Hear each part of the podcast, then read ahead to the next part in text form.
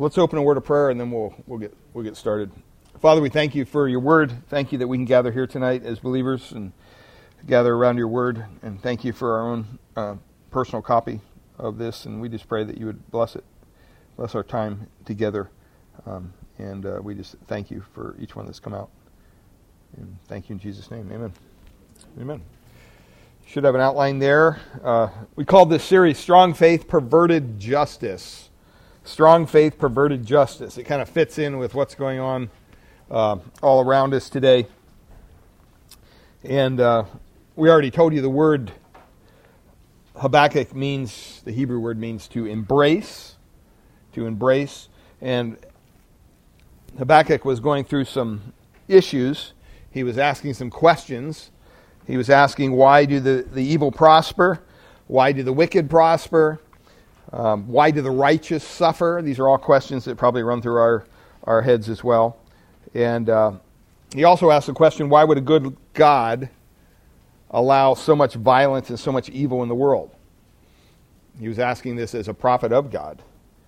And uh, we saw that, and I think in our first study, it's not wrong to ask God questions. There's nothing wrong with that at all, as long as you come out with the same heart as Habakkuk after you ask the question. Uh, and his heart was, well, Lord, whatever you want, uh, I guess that's, that's okay. I'll trust you no matter what. And we all have questions, even Job, right? The most righteous guy who was, all these tribulations and trials fell on him. He concluded what? Though he slay me, right? Yet I will trust him. And so that should be the heart of every believer, everyone who trusts in the Lord, everyone who knows uh, the Lord personally. Uh, God, whatever you want in my life, that's what I want, and I accept it from your gracious hand, no matter even how painful it may be. Um, I know you're going to use it for your glory somehow, so I need to embrace it. And, and that's really what uh, the Lord should be doing in each one of our hearts. Whatever the Lord is doing, whatever His timing is, whatever His planning is, um, because we know who He is, we know His character, we know that He cares for us, we can trust Him.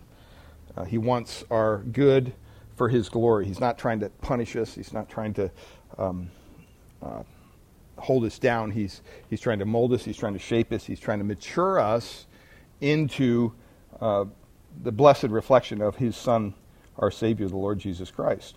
And we see that when we see the power of the Holy Spirit working through us in our lives, and people see that, that glory of Christ uh, likeness shine out, and that makes an impact on the world around us. So it's it's an interesting uh, conversation that he has, and this is what this book is. Remember, it's a conversation between him and God. He's not writing this book to anybody. He's just having a conversation with God, and God said, "Hey, make sure you write this down. I'm going to use this." And so the first week, just way review, we looked at the reaction of the prophet to the corruption of his time, and we saw that in verses two to four of, of verse one. And we saw how the prophet really cried out to God. Why, what are you doing, God? Look around. All this stuff is happening. You have all this idolatry. You have all this uh, immorality. You have all these things going on. Um, and sometimes I wonder if in our day today we fail to be concerned as much as Habakkuk was concerned during his time. And sometimes we fail to pour out our hearts to God. Um, and maybe that's revealing we really don't care. uh, let the world go down the tubes. Who cares? I'm a Christian. I'm out of here pretty soon. It doesn't matter. That's not, should not be the heart of any godly man or godly woman. Uh, definitely wasn't the heart of the Lord Jesus when he cried over Jerusalem, right? He had compassion on them. Even Paul, the apostle, said that it was his heart's desire and prayer to God for Israel that they would be saved. Remember when we were going through Romans? He said, Even if I myself could be accursed and they be saved, I'd be willing to exchange that. That's impossible. But he was just throwing that argument out there. That's how much he cared for his kinsmen according to the flesh. And he talked about a great heaviness in his heart, a sorrow, a grief. And sometimes, you know, that's what we need to, we need to think about um, we need to stop and, and not just uh, cheer on the evil and say, yeah, I don't get what they deserve. Well, our hearts should break for these people. They don't know the Lord, they're on their way to hell. uh, we should be willing to, to reach out and um, strive to share the gospel with them. And we saw the reaction here that he had, um, and it really sounded like we were reading our newspaper every day, right? I mean, that's what we see going on on around is all this immorality, all these riots, all this craziness. Well, the second thing we looked at was the response of God to the prophet's reaction. God actually responded to him in verses 5 to 11 of chapter 1. He tells him that he's going to raise up, because the prophet goes to God and says, God, aren't you going to do anything? Yeah, I'll tell you what I'm going to do. I'm going to raise up the Chaldeans or the Babylonians. And they were a wicked, vile nation. They were very violent. They're probably the most violent nation in all of history. And he says, I'm going to bring them up and they're going to judge you. they're going to judge Judah. And so uh, he, he understands that this may not be pretty. The prophet's kind of shaking his head, going, Man, are you really going to do this? You're going to use these vile, evil people to judge your people? And God says, Yeah, I have a purpose in it. And everything that I plan and propose will be accomplished. And then the third thing we saw was the recognition of the character and plan of God. That's in verses 12 to 17. Uh, so I was reading this week, I, I, thought it was interesting that a lot of the writers of the Dead Sea Scrolls, and when I say the Dead Sea Scrolls, some of them are prophetic books. They're actually books of the Bible that they found in the Dead Sea Scrolls, and other ones are just secular books. There's you know random Jewish thing. Uh, there's one called Bel and the Dragon. Um, that's a apocryphal literature, but the scholars tell us that the original Hebrew in the book of Habakkuk is probably some of the most majestic and um, beautiful language in all of the Bible. To someone who really knows Hebrew, they read this book and they're like, wow, this, this language is just incredible. And it was thought very highly of, of the Jews back in the time of Habakkuk. So much so that this one literature called Bel and the Dragon, it was written about 100 years before Jesus came to earth it says that Habakkuk, in, the, in, this, in this literature, of Bel and the Dragon, has a story of, of Habakkuk. And it says that Habakkuk was, ta- Habakkuk was taken to Babylon by an angel to feed Daniel when he was in the den of lions. Now, that's not true, right? It's just a fairy tale. But what I'm trying to get you to see is that this book meant a lot to the people of Habakkuk's time. They just didn't, oh, crazy prophet, you know, they really respected the book itself. Um, and so we need to understand the historical situation in which Habakkuk was living so we can understand better what he's writing about. Now, as a young man, Habakkuk, the, the prophet, he had witnessed um, this wonderful revival for the nation of Israel. And it was under the king Josiah. He was a wonderful king, he was a good king for Israel. And uh, uh, it, was, it was an incredible, it was, it was probably one of the greatest revivals in all of Jewish history. And it happened under this King Josiah. And all the people, they turned back to the Lord, at least outwardly, because uh, they did fall back into sin, but they outwardly they turned back to the Lord. In other words, they got rid of all their, there was prostitutes were gone, uh, all the idols were smashed. It was an incredible uh, revival that they had. And this prophet, Habakkuk, as a young man, saw that. He witnessed it right before his own eyes. But then he also saw, under the wicked king Jehoiakim, who was Josiah's son, he saw the nation of Israel turn back to all that. They went back to all their idolatry, all their immorality, everything. And it, it, it wasn't under some somebody other than this good king's son. And it probably caught a lot of people off guard. But things got really bad. And so, can you imagine witnessing? And we've kind of been able to witness that in our own country right? We look back, probably even the time you've been alive, you look back at certain leaders in our country, and boy, they, they kind of raise the morality issue a little bit, and you know, people are a little more conscious toward things, and, and then other leaders t- tend to tear it down. That's just what happens. Okay, well, he saw it really quickly in his own lifetime. And so he watched this whole thing happen. He was an eyewitness to it. So that's why he had such a uh, kind of a turmoil going inside. He was saying, Man, God, we had it so good, and now look at it. Everything's falling apart. Aren't you going to do something? And so it brings us to the fourth point that we're going to get into today in the first four verses of chapter 2. And the point is this it speaks of the reluctance, the reluctance of the prophet to speak. That's what a prophet does, right? We, we talk about that on Sundays in, in 1 Corinthians. What does a prophet do? He stands before people and he what? He speaks the word of God. Well, there was some reluctance on Habakkuk's part because he didn't know what to say. He didn't feel comfortable just getting up for a bunch of people because he was a prophet and just start making stuff up. All right? He was reluctant to, to speak until he heard from the Lord. And a lot of us, um, you know, I can be a real motor mouth sometimes, you know, just talk, talk, talk, talk. And, you know, it just depends on kind of what mood I'm in. You know, you just dominate the conversation, then you walk away going, man, that is kind of weird. I just didn't shut up. I didn't give the person another time to talk. You know, um, and, and sometimes, to be honest with you, I'll speak and I don't think. Just ask my wife. You know, I say some things that are really stupid sometimes. And we all need to stop and think before we speak. You know, we try to justify it and, and, that kind of thing, but it's just not good. It's not a good practice to have. We need to be reluctant, especially as someone who's speaking for the Lord or as a Christian. If you're teaching other people or something like that, you should be reluctant to speak until you know what God has you to say or what God has to say on the subject. And so let's look at our text and we'll read it here and then just have a, a, short word of prayer, and then we'll, we'll continue. Habakkuk chapter 2, verses 1 to 4. He says, I will take my stand at, the, at my watch post and stay myself on, and, and my station myself on the tower, and look out to see what he will say to me, and what I will answer concerning my complaint. And the Lord answered me, Write the vision, make it plain on tablets, so he may run who reads it. For still the vision awaits its appointed time. It hastens to the end. It will not lie. If it seems slow, wait for it. It will surely come. It will not delay. Verse 4 Behold, his soul is puffed up. That's speaking of the, the, the Chaldeans, the Babylonians. They're prideful. His soul is puffed up. It is not right, upright within him, but the righteous shall live by his faith.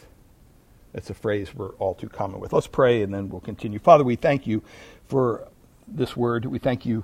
We pray tonight that you'll show us how contemporary the message of Habakkuk is to our time and show us that um, we need to understand even our own wickedness here in this, this country. Uh, and it's so, so much similar to what was going on in Israel years ago. And Lord, help us to see that judgment is deserved. Um, and it's only because of your long suffering, your mercy, that it's not brought, brought upon us quicker.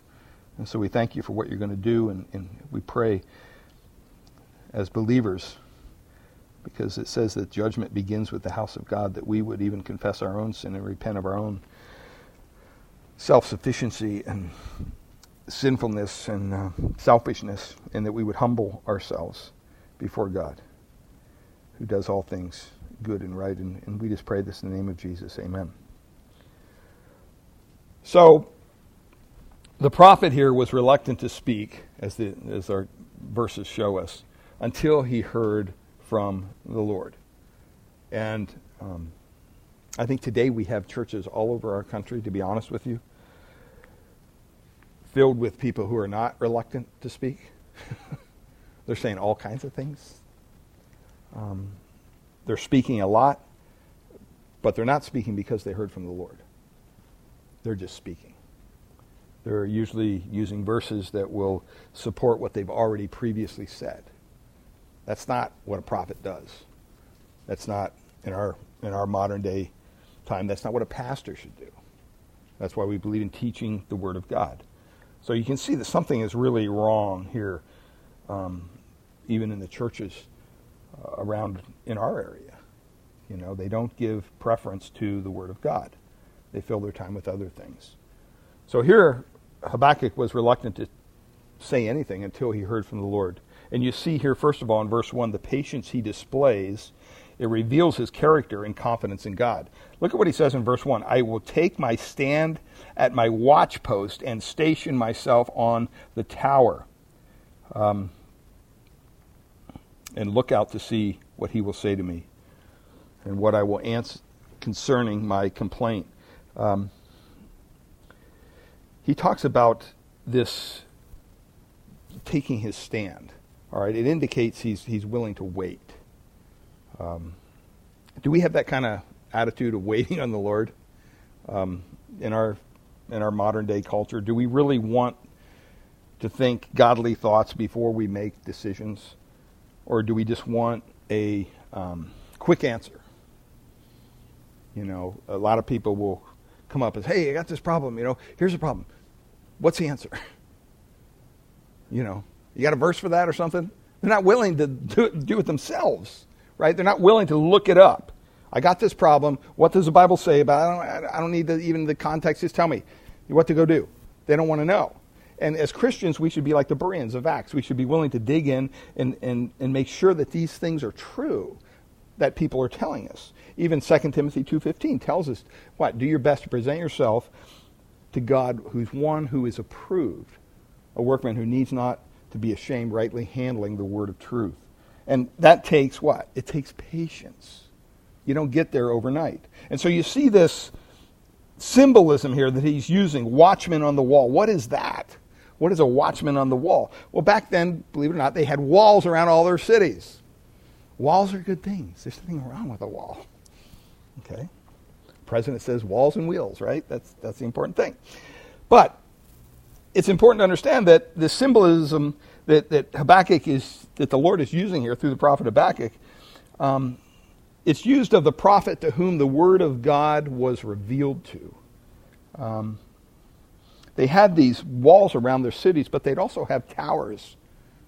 All right? And in those towers, they were called watchtowers.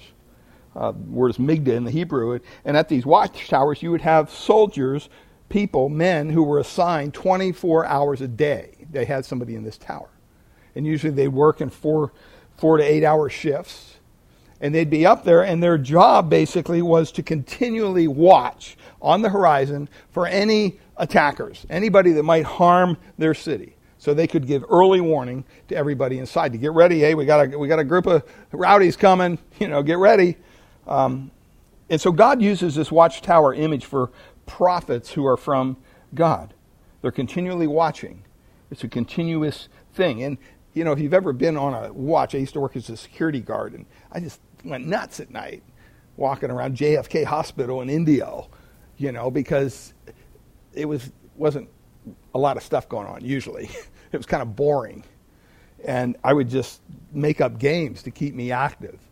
You know, like I'd, I'd start at the front doors and I'd close my eyes and see if I could make it all the way back to the nursery section with my eyes closed. This is stupid stuff, right? As a security guard. But, I, you know, I was losing my mind. There's nothing to do. Everybody else had their bookwork or whatever. But I remember the patience that it took to just sit there sometimes at the door and wait for somebody to come through. It just wears you out, you know, and that, and that's what we need before the Lord. It, this is spoken of this this idea of a watchtower, somebody being on watch. It's spoken of um, in Isaiah chapter 21, verses 11 to 12. It says, "The oracle concerning Dumah, one is calling to me from Seir, which is Seir's a city down near Petra. All right, it says this: Watchmen." What time of the night? Watchman, what time of the night? He's asking the question. And the watchman says, verse 12, morning comes and also the night. If you will inquire, inquire and come back. And so it talks here that this, this message or this oracle, the word massa, it's used like 57 times. And it just says of this message that the prophet would have. And these prophets are, are um, being watchmen for the nation of Israel. They're the ones that are to let everybody know if there's any problem. It's also spoken of in Ezekiel chapter 3. And this is a little longer text, but I want to read it for us because it gives us a picture of the responsibility that a watchman would have as he stood up there on the tower. It says in Ezekiel chapter 3, verse 16, it says, And at the end of seven days, the word of the Lord came to me Son of man, I have made you a watchman for the house of Israel. Whenever you hear a word from my mouth, you shall give them warning from me. If I say to the wicked, You shall surely die, and you give him no warning, nor speak to warn the wicked from his wicked way in order to save his life, that wicked person shall die for his iniquity. But guess what? His blood I will require at your hand. Why? Because you're a watchman. There's a responsibility there. And then he says in verse 19, But if you warn the wicked, you do your job, and he does not turn from his wickedness or from his wicked way, guess what? He's still going to die for his iniquity, but you will have delivered your soul. So, in other words, you did your job, they didn't listen, no problem. You're not held responsible. Verse 20. Again, if a righteous person turns from his righteousness and commits injustice, and I lay a stumbling block before him, he shall die, because you have not warned him. He shall die for his sins, and his righteous deeds that he has done shall not be remembered, but his blood I will require at your hand. Once again, even if it's somebody who's righteous and they, they sin, and you see it and you don't say something, you just look the other way and say, ah, that's their own problem. Well, you're going to be held responsible because you're a watchman.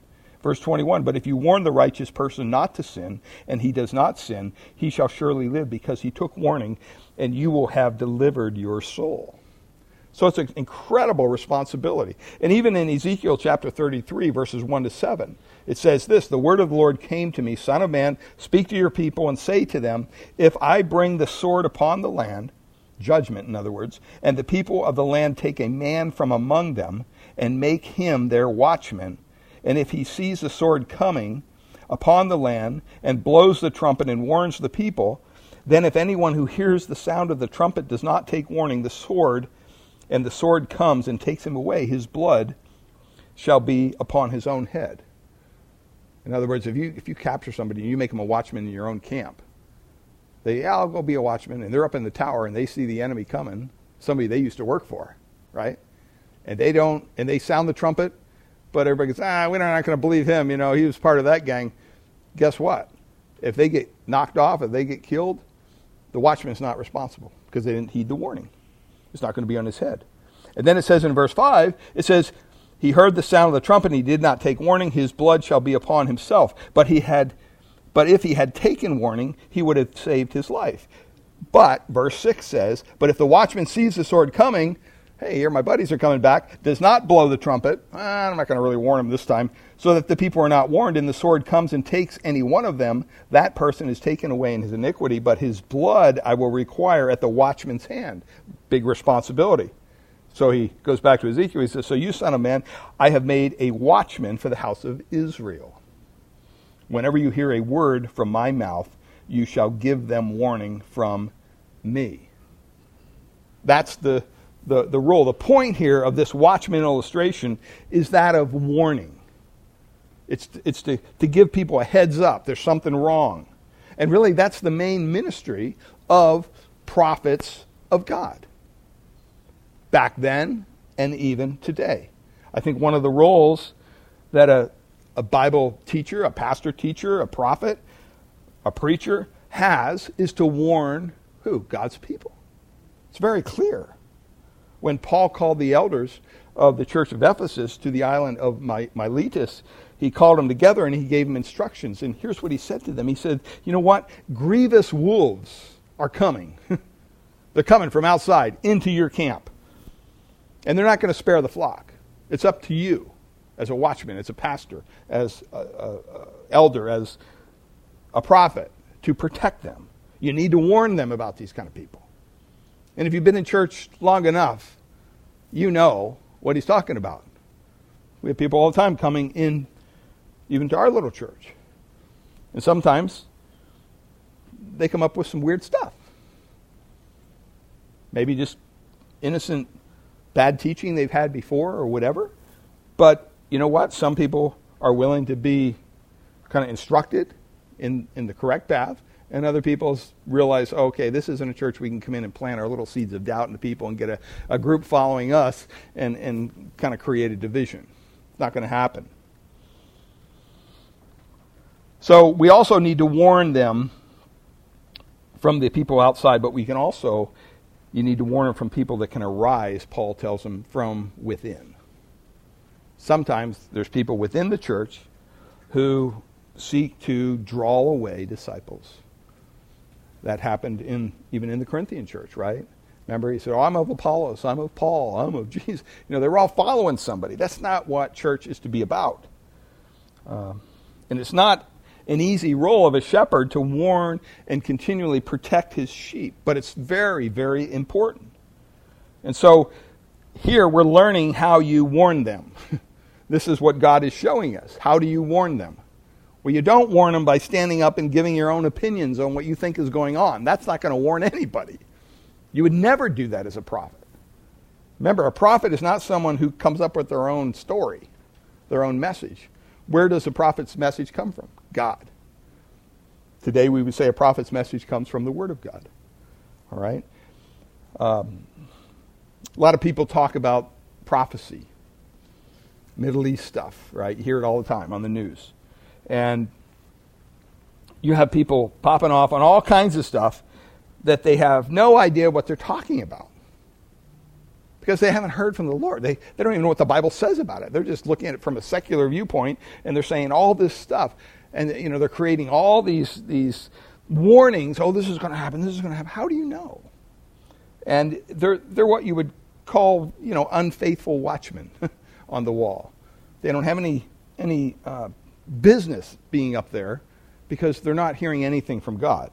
And so the main point here of this illustration is one of warning. Now, go back to Habakkuk if you're not there. And so you see the, the patience that he reveals in his character. But secondly, we see the plainness of the vision that Habakkuk gives, is given. Uh, the Lord gives them in verses 2 and 3. Look at what it says. And the Lord answered me, Write the vision, make it plain. Guess what that word means? Simple, easy to understand. You know, I always say, put the cookies on the bottom shelf so everybody can understand. You don't need to use big old words that nobody can understand, and then you spend another five minutes explaining what the word means. Who are you trying to impress? So he says, write the vision down, make it plain on tablets, so he may run who reads it. In other words, if you're going to warn somebody, you know, you don't want to run into a, a burning building and go to somebody and go, hey, you know, uh, b- because we have all this chemical reaction happening here and, and there's actually combustion going on and, you know, there's toxic fumes being, th- it, it might be a good idea that we uh, extricate and, and leave this, this, this hallway and make our way. You wouldn't do that. What would you do? Run, fire, right? I mean, you would make it simple. You would make it easy to understand. That's, that's what he's saying here. Um, and I don't believe that, that God has revealed his prophetic plan to just a select few preachers in America that maybe we see on TV. And so if we pay them enough money for their commentaries, we'll understand the prophetic. You know, it's like God only spoke to them. I don't think that's true. That's not what God uh, does. God's word is for what? For everybody. I don't have a corner on the truth. I mean, you have access to the same stuff I do. I mean, you can put in the time and effort and, and, and, and study God's Word just like anybody. And so we need to be reminded of that. As a matter of fact, God put the Bible in such simple language that pretty much even a child can understand. Now, there are lots of things that we don't understand in God's Word, correct? I mean, there's a lot of things.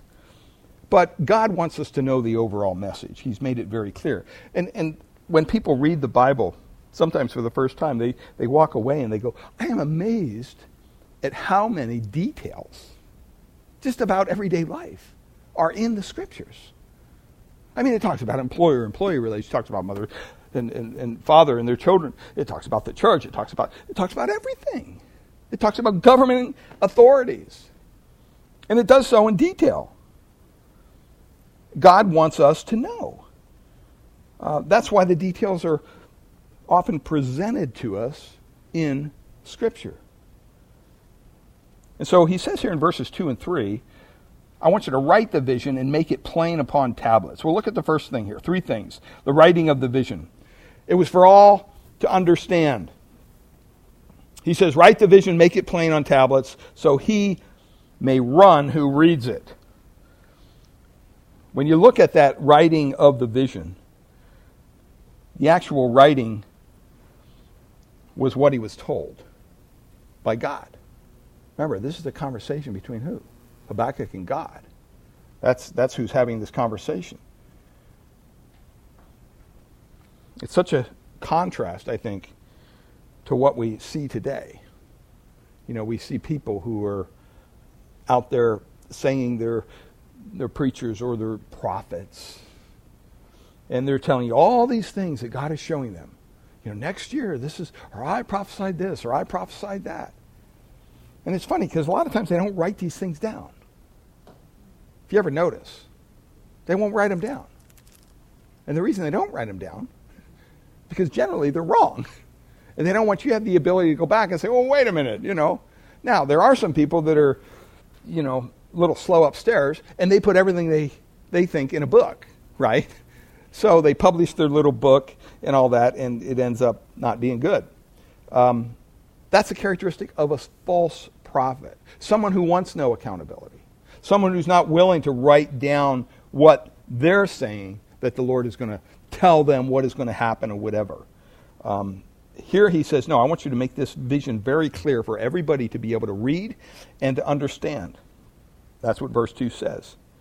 Um, Have a friend at the coffee shop and we talk once in a while, and he asked me, I think it was like two weeks ago, Hey, what are you guys studying now? You know? And uh, Joe's his name. He, I've talked to him about him before. And he said, I said, uh, I used the Hebrew name. We're using a, we're, we're studying Habakkuk. He's like, what? I go, the book of Habakkuk. And he's like, what is that? So I, I go, well, it's a book of Habakkuk, but I'm just having fun with. Oh, oh, I don't know where that's at. So I was telling him, he goes, I've never heard of anybody talking in the book of Habakkuk. I go, well, it's a really short book, so if you want to hear something, you better hurry up and get out here on Wednesday night because it's going to be over quick. But what's, what's, what's interesting in that is that, you know, this message that Habakkuk was giving was a vision that he had from God. The word vision there, chazon in the Hebrew, it literally means what, that which is seen. So this isn't something he ate a bad pizza and he had a dream. Oh, I had this vision. No, this is something that came directly from the Lord. And so God wants us to understand things that are going to happen. And then he says, make it plain, but put them on tablets. Uh, some say clay tablets. I don't know what translation you have. I think the King James says tables, which I don't know why it says that, but tablets is the idea. He wants these things written down. He's telling Habakkuk, get out your notepad, write this stuff down. I, I want this stuff to be around for a long time. So you got to record it. And it shows us clearly that God's revelation was to be preserved, that it was to be written down, as well as proclaimed. I don't know about you, but I'm so thankful that God gives us a written copy of His Word. Can you imagine if this was just all folklore passed down and all we had was verbiage from people? Well, I think in Philippians it said this, you know, well, no, I think it said that. I mean, you would have no, no way to go and confirm what anybody's saying. God is so gracious to us, He gave us our own copy of the Word of God. And He wants it to be preserved, written, as well as proclaimed. And what's interesting, when you look at the Dead Sea Scrolls and the writers I was talking about, they write about all these different things.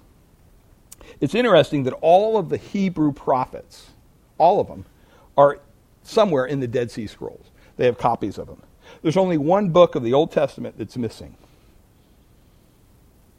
Do you know what it is? Esther. Esther. And uh, why is it missing? Well, maybe they didn't find it yet, right? They're always doing digs over there and everything. But every time they quote from these, when these writers quote from the Hebrew prophets, when they're writing on the, in the Dead Sea Scrolls, when they quote from the Hebrew prophets, they always use the same phrase to introduce whatever the prophet said. And it's this simple phrase as it is written. Now remember, I said in the Dead Sea Scrolls you can find all kinds of secular literature too. The, the Qumran community wrote a whole bunch of different stuff. They have a manual of discipline that talks about all kinds of stuff that they do in their houses and everything. Just bizarre things, right? Has nothing to do with the Bible. But it's interesting because when they introduce those writings, guess what they don't say? They don't say, as it is written. Why? Because they realize it's not from God. It's just stuff that people made up. It may be helpful. It's kind of like saying, well, I read the Almer's, Farmer's Almanac, you know. So if somebody reads the Farmer's Almanac, you're not going to say, as it is written, the Farmer's Almanac. No, because the Farmer's Almanac is not always right. Um, so as it is written, it was always referring to a passage from God's Word. And so he says, this plain, this vision, make it plain, write it down. And the second point there, writing of the vision was for all to read and understand. Okay, he wanted everybody to understand. And then the other thing here, the working out of the vision. The working out of the vision. It was under the Lord's time, not ours. Habakkuk had a vision, and God said certain things are going to happen. And he says there in verse 3, he says, For still the vision awaits. In other words, it's not complete yet. It hasn't happened yet. It awaits its what? Appointed, it says, time. It hastens to the end. It will not lie. What's this telling us about Bible prophecy? It's telling us, guess what? We don't make up the rules. You know, I know a lot of people that teach a lot of things, thus saith the Lord, and they got every I dotted and every T crossed. But when you start to look at some of the support and the verses they use, they're pulling things out of context. It's like, wow, there's gaping holes in this theory. You know, to be honest with you, there's some things we're not going to understand. We're not going to get it. Um, and you have all these people out there in the world that are coming up for dates and all, all kinds of things. The Lord's going to come back on this. You know, back in, I think it was 1988, somebody wrote a book, 88 Reasons Why the Lord's Coming Back. you know, on Rosh Hashanah in 1988, and he sold three and a half million copies of his book. And then he realized, well, wait, I was a year off because the Lord didn't come back. So guess what he did? Wrote another book. Coming back in 1989, he sold another 350,000 copies of his book, bought by Christians. I mean, we got so many Christians that are, um, unfortunately, um, immature when it comes to things like that. You know, they're willing to grab a hold of whatever the next best thing is. You remember Harold Camping from Family Radio, right? His date was 1994, and I mean, he almost lost his entire. I mean, he's not with us anymore, but he almost lost his entire uh, radio network, and he he doubled down, he'd write another one. It's just it was bizarre. The Bible says very clearly that this is going to happen, what? In an hour you think not. We don't know. I mean, the Lord could come back right now. Amen? Or he can come back 100 years from now. We don't know. So it says here it refers to the end in the text. Uh, it hastens to the end. One thing I can tell you is the end means the end. That's what it means. Okay, I don't know when it's going to happen, but that's what it means. Some people say, well, that refers to 586 when the Babylonians attacked and destroyed the temple in the city. Could be. We don't know. Some other people say, well, no, it refers to 539 BC when the Babylonians were defeated by the Medes and the Persians because they did what God told them to do and invaded Judah and took over Judah. Uh, so they got judged. Could be. Some people say it refers to the final end of all human history. I tend to kind of favor that one, but you don't know. You just don't know. Uh, Daniel chapter 11, verse 35 speaks of an appointed time. God has a time appointed. In Daniel 11:40 it says the time of the end. It's also used in Daniel 12:9. And it clearly refers to something prophetic the future. The end is going to happen. Uh, Daniel 12:13 also mentions the end of days. And you know, you can take courage in the idea that you know what God has a purpose and a plan. He's not going about this willy-nilly. He's not up there saying, "Well, let's see, do I pull the pull the plug today or should I wait a week?" You know, no. He's got a plan, and it will be accomplished. I mean, that should allow us to sleep at night. Um, as a matter of fact, he even knows the day you're going to die. It's appointed unto men once to die and then the judgment. So, I mean, we just need to relax a little bit. You know, we're all trying to prolong our life and make, and then other people, oh, I, I wish I'd go home today. You know, you'll go home when the Lord wants to take you home, if you know Him. And not a day, not a second, not a millisecond earlier. You know, it may happen in an accident. It may happen just sleep. It may happen. Who knows how it's going to happen? But the Lord does. And He's going to allow that time to happen. So you see, the writing of the vision was for all to easy read and understand. The working out of the vision was under the timing of the Lord, not ours. And then thirdly here, the waiting for the vision. it did not mean that God's plan would not happen. Um, sometimes and it says there in verse 3 if it seems slow, in other words, the carrying out of this vision, if it seems slow, Habakkuk, wait for it, is what he says. It will surely come, it will not delay. Why? Not by our timetable, but by God's timetable. God is not going to change this. And that's where I think, personally, I lose patience. You probably lose patience with it too. And we're right back to the same, the same subject, right? Patience. Um, we need to embrace the idea that God has a plan. And just because God's plan is continuing beyond we think what it should, okay, um, somehow that means that God's plan isn't going to happen. And that's sometimes how we pray, isn't it? When we go to God in prayer and we're praying for something fervently and we're thinking, why isn't God answering our prayer? Well, guess what? It's not His time to answer your prayer. Maybe it's not His will that He answers your prayer at all. Okay? And we need to be okay with that. Uh, the Bible says it's going to be, in the end times, it's going to be a very, very serious time on planet Earth. There's going to be false teachers all over the place. There's going to be mockers. And Second Peter chapter 3, verses 3 and 4, it says this Knowing this, first of all, he says, that scoffers will come in the last days with scoffing, following their own sinful desires. And guess what these scoffers are going to say? Here's what they're going to say Where is the promise of his coming? They're going to say, oh, yeah, yeah, yeah, don't give me this Jesus stuff. You've been saying he's coming back for how long? What has been? 2,500 years? Whatever. Where's the promise of his coming? For ever since the fathers fell asleep, all things are continuing as they were from the beginning of creation. You say, well, that's not correct. Did things just continue as normal from the beginning of creation? Believe there was a little flood that happened right? And, and God had to kind of start all over. Um, interrupted human history a little bit. Well, guess what? He's going to do the same thing, not with a flood. What does the Bible say? With fire. All right? One day that's going to happen. And so we have this interesting problem. And we have to be careful because here's this prophet who saw his country go from this revival thing to being judged by God.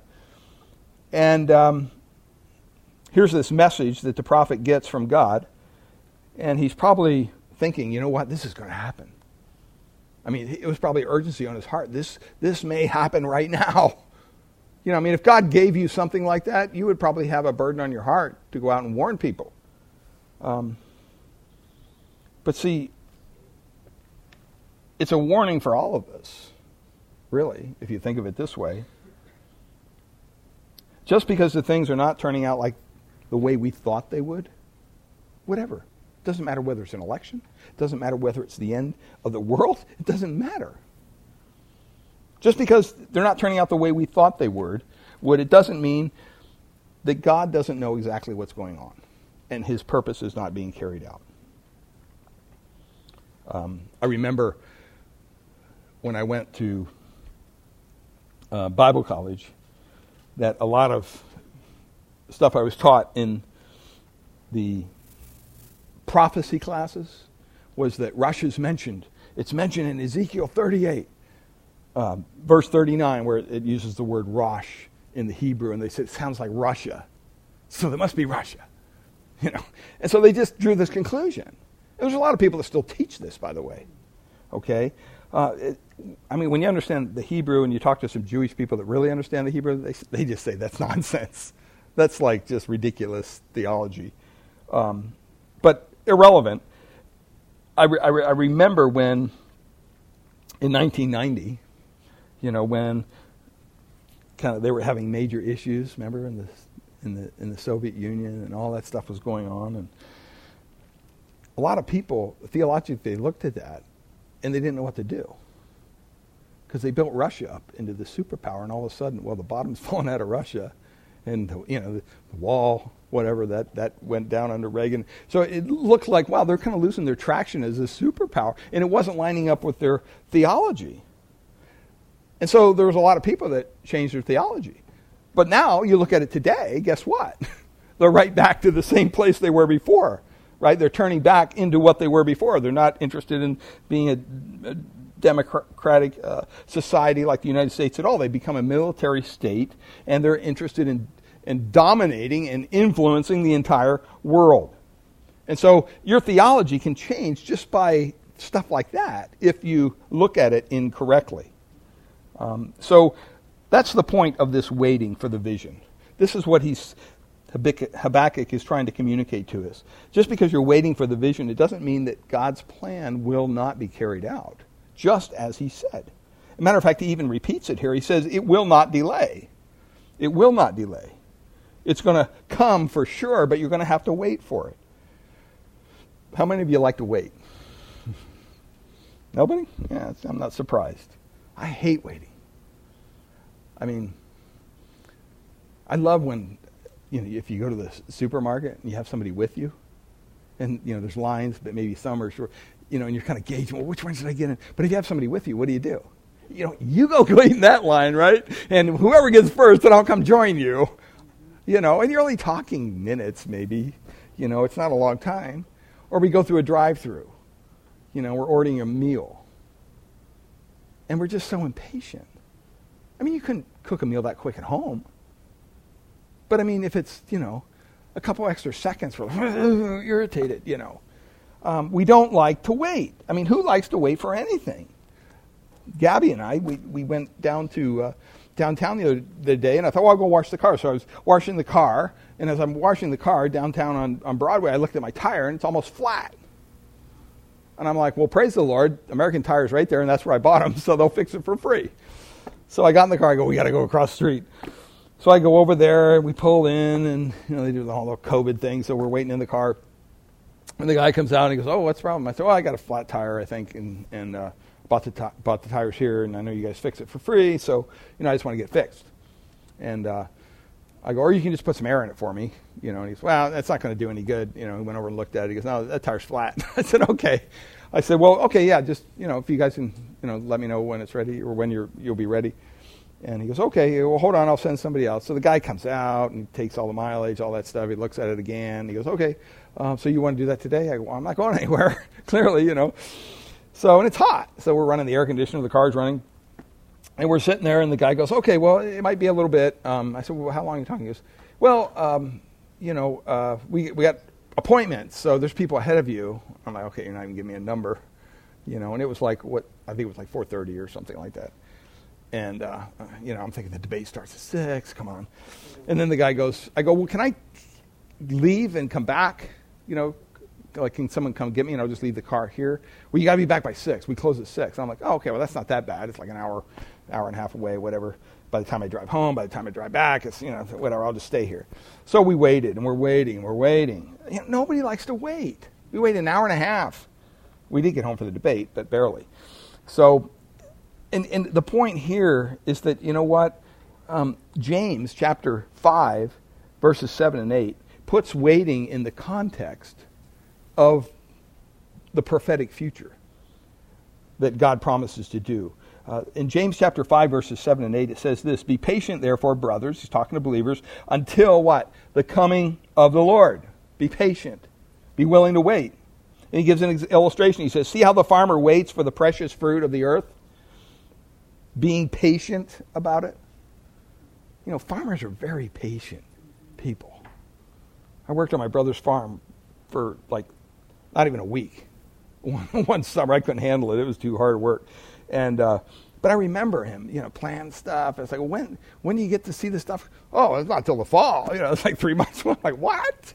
Really? I mean, so much could go wrong between. I went like instant food, you know, and it's not going to happen. So he says, See how the farmer waits for the precious fruit of the earth, be patient about it until it receives the early and late rains. So that's the, the time frame. He's spanning it out for us. Verse 8, you also be patient. And then he says this establish your hearts for the coming of the Lord, what? Is at hand. See, it's, it's doubling down on what we just shared. That, you know what, just because God's time frame doesn't meet ours, don't be complacent about it. Don't think, oh, he's not going to come in my lifetime. He could come right now. He could come tomorrow. Or he can come 100 years from now. We don't know. But there's a lot of promises in Scripture for those that are willing to wait on the Lord. Isaiah 40, verse 31, you know this verse, for they that wait on the Lord shall what? Renew their strength, shall mount up like uh, wings like eagles, they shall run and not be weary, they shall walk and not faint. Or Psalm 27, 14, wait for the Lord, be strong and let your heart take courage, wait for the Lord. Psalm 37 9, for the evildoer shall be cut off, but those who wait for the Lord shall what? Inherit the land. See, we need to be careful when we're talking about Bible prophecy. We need to be patient, but we also need to be trustful that God will carry out what he says. So, under this, we see the patience, we see the plainness, and the last thing here, the principle that is revealed. And it's crucial to understand the delays in God's plan. You know, sometimes we ask, well, why does God delay things? And that's what he says there in verse 4. Behold, his soul is puffed up or prideful, talking about the Babylonians. It is not upright within him. But the righteous shall live by his faith. Uh, that phrase, the righteous shall live by his faith, is quoted like three times in the New Testament. Um, and we, we're going to look at those. But this that verse, the righteous shall live by faith. Remember when we went through Romans? I mean, it's really the the it, it, it sets the theme for the whole book of Romans. That phrase, the righteous shall live by faith. Uh, and that's really the, the Magna Carta of Christianity, if you think about it. And, and what's, the, what's the question here? The question is how can an ungodly, wicked man, someone who's ungodly and wicked, how can they be righteous before a holy God? That's what the book of Romans addresses. And the answer is that the just, the righteous, shall live by faith. The word righteous and the word faith are most frequently mentioned in the book of Romans. And it's not even comparison to any other book, they're, they're just in that book. And when you reread that in the book of Romans, have you ever thought, oh, wonder where that came from? It must be something Paul thought up. No, it came from the book of Habakkuk.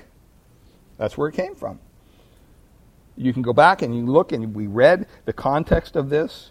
See, it's a principle for all believers that it's, it's crucial to understand why is God delaying. And rather than complain about it, we need to embrace it. And we need to say, you know what? I, am in, I'm in your, your time frame, God. It's your timing, it's not mine. So when it happens, it happens. I don't really care.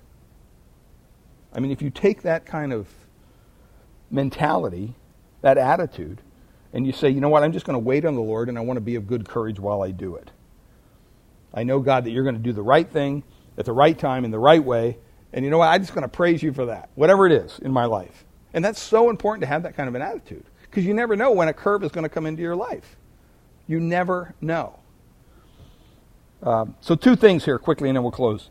First of all, you see the arrogance of the Babylonians or the Chaldeans. Behold, his soul is puffed up. And, um, I mean, they were very prideful people because they were very powerful people. They were very evil people. And they just, they licked their chops when God said, hey, you're going to go uh, invade Judah. And, and he raised them up to do just that, even though they were an evil nation, to teach Judah a lesson, to discipline them. But what, what this is telling us is, you know what? God's saying, I know they're prideful. I know their, their, their hearts are not upright. I know that. And guess what? I know I'm raising them up to judge Judah. And I know how wicked and how vile they are. And guess what? Don't worry about it. They'll get theirs. Don't worry about it, Habakkuk. You just do what I tell you to do. Um, God is going to joy, judge them, so don't worry about that. And then the second thing is we see the application of the righteous, but the righteous shall live by his faith. That's only that, that phrase is only three words in the Hebrew language. Um, and it becomes the whole theme of the book of Romans, right?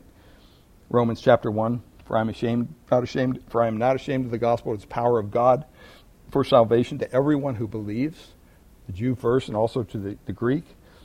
And then it says, For in it the righteousness of God is revealed from faith to faith. As it is written, what? The righteous shall live by faith. Um, in the Jewish literature of the Talmud, which are basically, the Talmud is kind of Jewish commentaries on the Bible, um, they sum this phrase up the just shall live by faith this way. They say it summarizes all 613 commandments that God gave to Moses. It's all summarized in that one phrase the just shall live by faith. That's what they said in the Talmud. What do they say today if you're in Judaism? They don't say that. They say, no, um, it's by tzedek or by righteous acts. That's how we get the righteousness of God. that's why Paul wrote Titus 3:5, right? He saved us not because of works done by us in righteousness, but according to his own mercy by the washing of regeneration and renewal of the Holy Spirit. The just still live by faith. They live by faith in the Old Testament, that was required. Guess what? God doesn't change. We live by faith in the New Testament as well. So this principle is laid out for us in understanding why God is delaying his plan. I think maybe it's to teach us faith in him who's done all things well. We need to be patient. We have to have faith in him. I think it's also to teach us faith in him who will fulfill everything he has ever said in all of time that he wants to be fulfilled. There's nothing that God has ever prophesied or ever said, I'm going to do this, that's not going to be done one day. And by the way, that's, that's important because sometimes we think that somehow we can manipulate God. I've heard sermons on, you know, the day of Pentecost. Remember when the Holy Spirit came? I've heard pastors actually say this. Well, the reason the Holy Spirit came was because you had those 120 people who were up there praying so fervently. And they were praying for a miracle, and so God had to send the Holy Spirit. So that's what you need to do. You need to pray for the Holy Spirit. That's a lie. That's not what the Bible teaches at all. The Holy Spirit came exactly when God wanted him to come, not because they were praying, but he came to fulfill Bible prophecy. It was the promise of the Father, Jesus said. He said that after 40 days, he appeared to them. He said it's going to be not many days from now, 10 days is the idea. That he would fulfill what the Jewish festival of Pentecost, Shavuot, was teaching, and the Holy Spirit was going to come on that day. And on that day, he was going to take the Jew and the Gentile, and he was going to join them together in one body of Christ. That's the miracle. It's going to happen. But he said, he even told them, what are you going to have to do?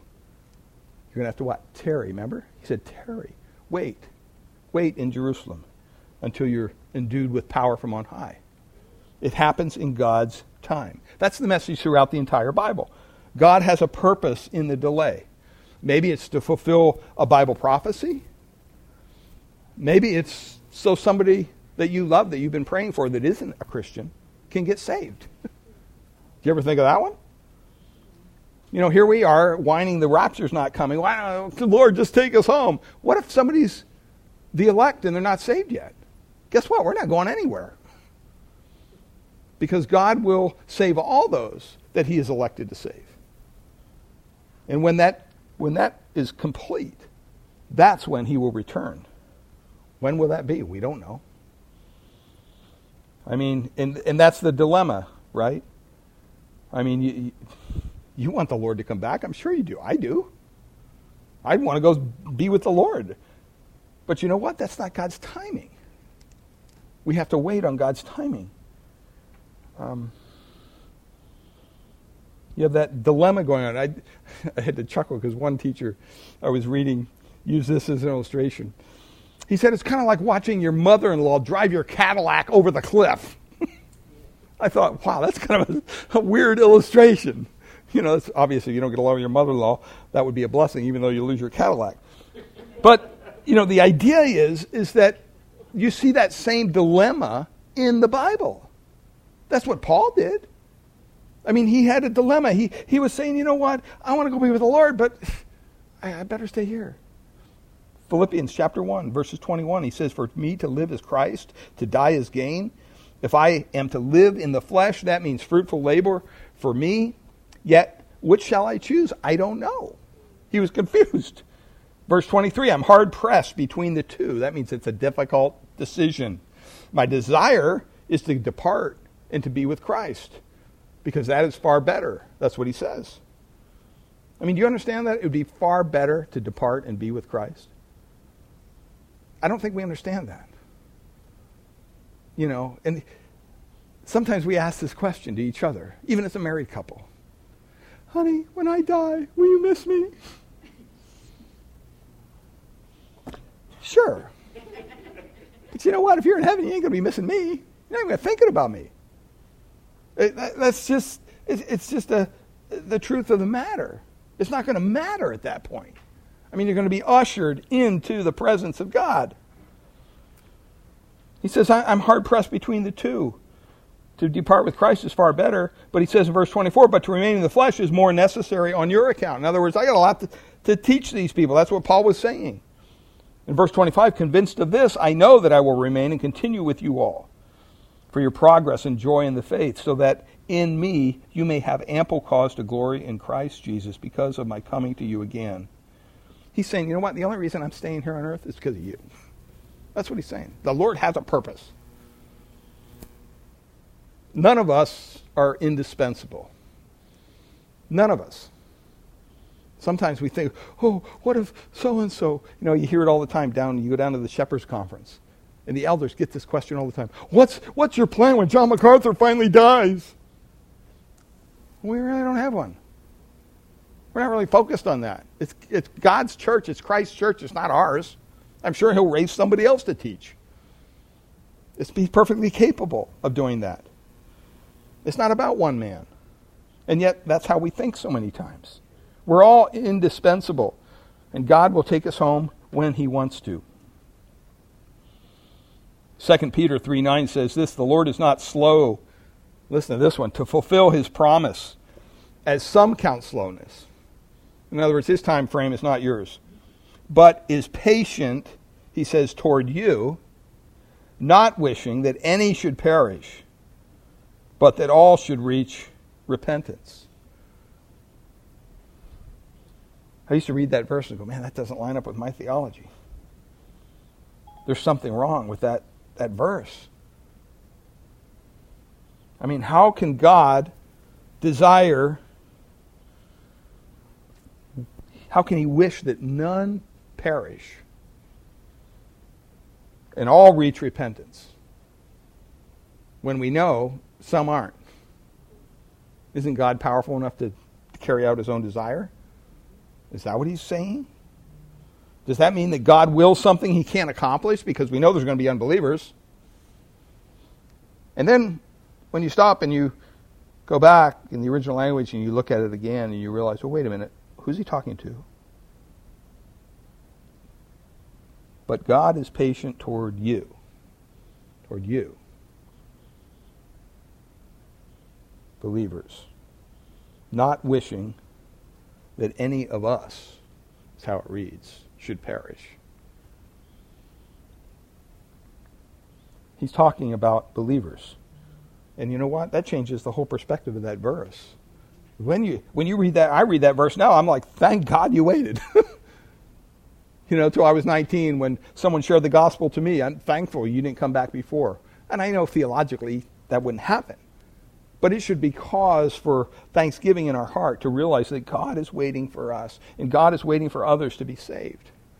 And if you want them to come back, then we need to be busy doing what He has instructed us to do to go to what? Into all the world, to preach the gospel, make disciples, and see many ushered into His kingdom with us. The other two places it's mentioned, by the way, is Galatians 3:11. Now it is evident that no one is justified before God by the law, for the righteous shall live by faith, and also over in Hebrews 10:38, but my righteous one shall live by faith. Okay, so that's just a beginning of chapter two, and we'll we'll continue this uh, study next next week. But don't ever forget that God has a purpose; He has a plan for you. Don't ever give up on that. As long as you're breathing, doesn't matter how old you are, how young you are, whatever, God has something for you to do. And we just need to be busy doing His will until He comes back. Father, we thank you for your word. Thank you, Lord, that you have spoken through the prophet Habakkuk to our hearts. and pray that it would be encouragement to us. That, Lord, sometimes there are delays in what we assess to be your will. And yet, Father, even though sometimes we're praying for something diligently and it just doesn't seem the ball's not moving, nothing's happening. Lord, you have a purpose, you have a plan. And Lord, I pray that we would be diligent to rest in you, not to take matters into our own hands. And Father, I just uh, am thankful that you care and um, provide care for us as your children each and every day. That you are uh, intimately acquainted with all of us who know you. And Father, we we uh, realize that uh, sometimes that we take that for granted. And so, Lord, we just pray that our own hearts would be concerned with the state of our own country, our own society, and all the chaos we see around us, Lord, that that would not motivate us to go and hide in our house, but Lord, that that would motivate us to go out and shout from the rooftops that there's one Savior, His name is Christ, and that you need to put your faith, your trust, and faith in Him for the forgiveness of your sins. And as you turn from your sin to the Savior, He will save you, and He will secure your salvation for all eternity. Father, I pray we'll be diligent to share that message with those at work, at school, wherever we go, that it would be hard pressed upon our heart. And Father, we thank you. Just pray you give us a good week. I pray for um, Gabby and Crystal as they fly back tomorrow night that you give them a safe trip home and pray that they have a sweet reunion with uh, uh, Will and, and, Mason and Sophia and uh, their dog. And Lord, just pray that you would uh, just bless their time together as well. And Lord, we do pray for our country. We, we pray for our president and vice president. We pray that you would give him wisdom and, and um, allow them to um, just do your will, Lord. You raise these men up for a purpose and a plan. And Father, we pray that your will would be done in all these things. And Lord, we uh, pray for our local authorities as well, that you'll give them wisdom. Pray for our governor. Pray for his salvation. Pray for a local mayor and local police and fire, and pray that you continue to protect them as they're out there and all the healthcare workers as well. And Father, we thank you for your, your care and, and grace in our lives. And we just pray you'd give us a good evening. We thank you and bless you in Jesus' name. Amen.